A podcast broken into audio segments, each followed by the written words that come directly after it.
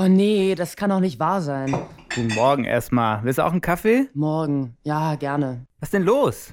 Ich habe gerade auf meinem Smartphone geschaut. 21 neue Nachrichten. Oh oh, Gruppenchat. Ja, meine Mama will am Wochenende ihren Geburtstag feiern und hat eine Familiengruppe bei TextMe erstellt.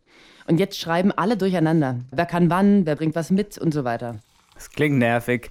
Aber deine Mutter hatte halt wahrscheinlich keine Lust, jeden Einzelnen einzuladen. Es geht ja schon schneller, einfach eine TextMe-Gruppe zu starten.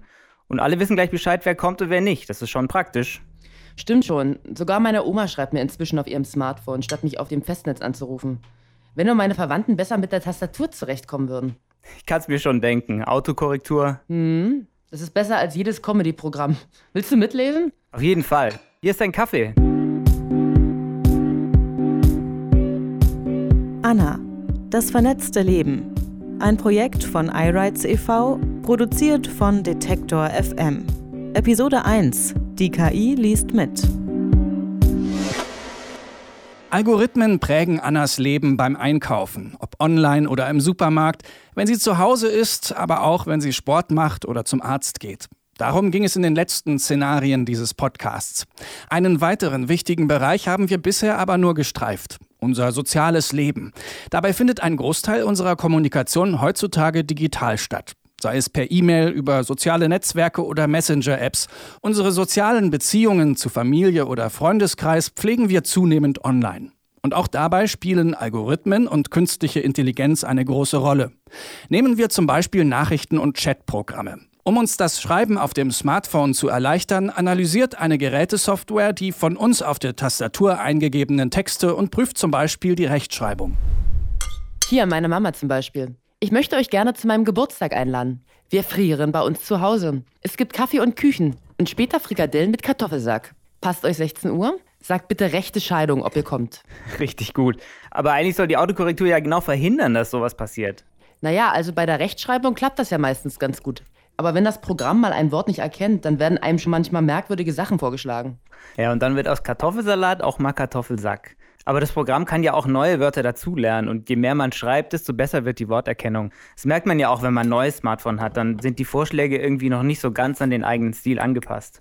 Klingt fast so, als ob da ein kleiner Sekretär am Handy sitzt, der genau weiß, wie wir schreiben, also welche Wörter wir am liebsten benutzen und so. Ja, und der sogar weiß, welches Wort oder welches Emoji man als nächstes benutzen will. Ah, du meinst diese Wortvorschläge unterm Text. Stimmt, die ersparen einem manchmal das Tippen.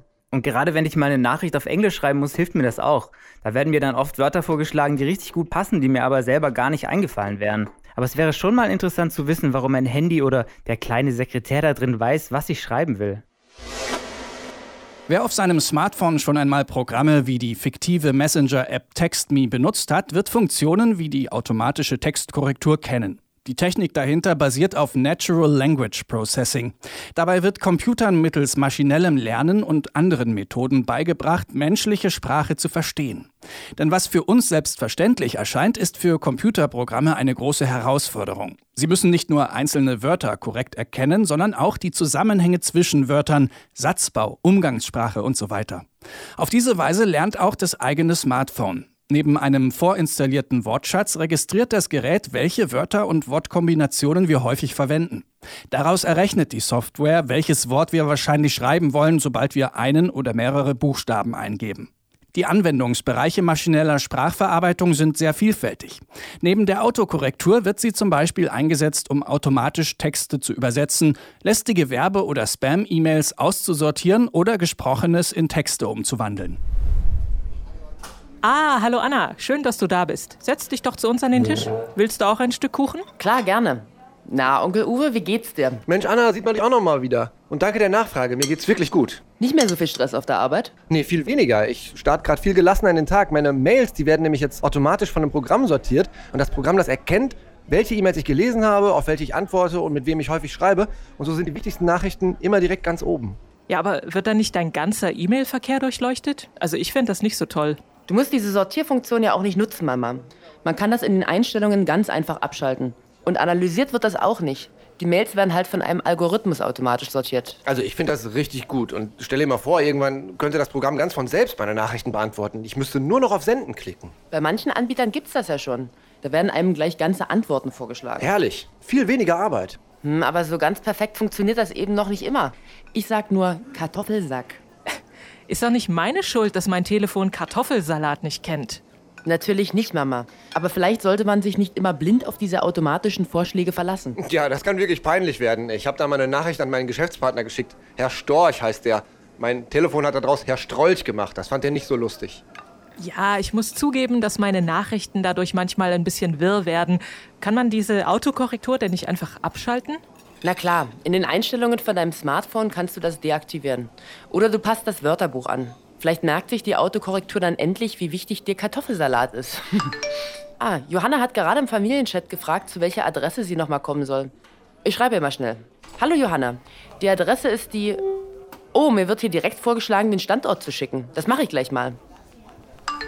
Ach Uwe, Johanna fragt, ob du noch da bist, wenn sie kommt. Kommt drauf an, wie lange braucht sie denn her?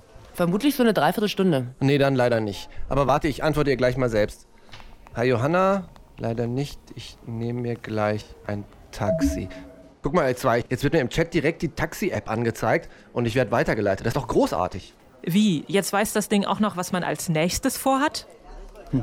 Da war bestimmt wieder der kleine Sekretär am Werk.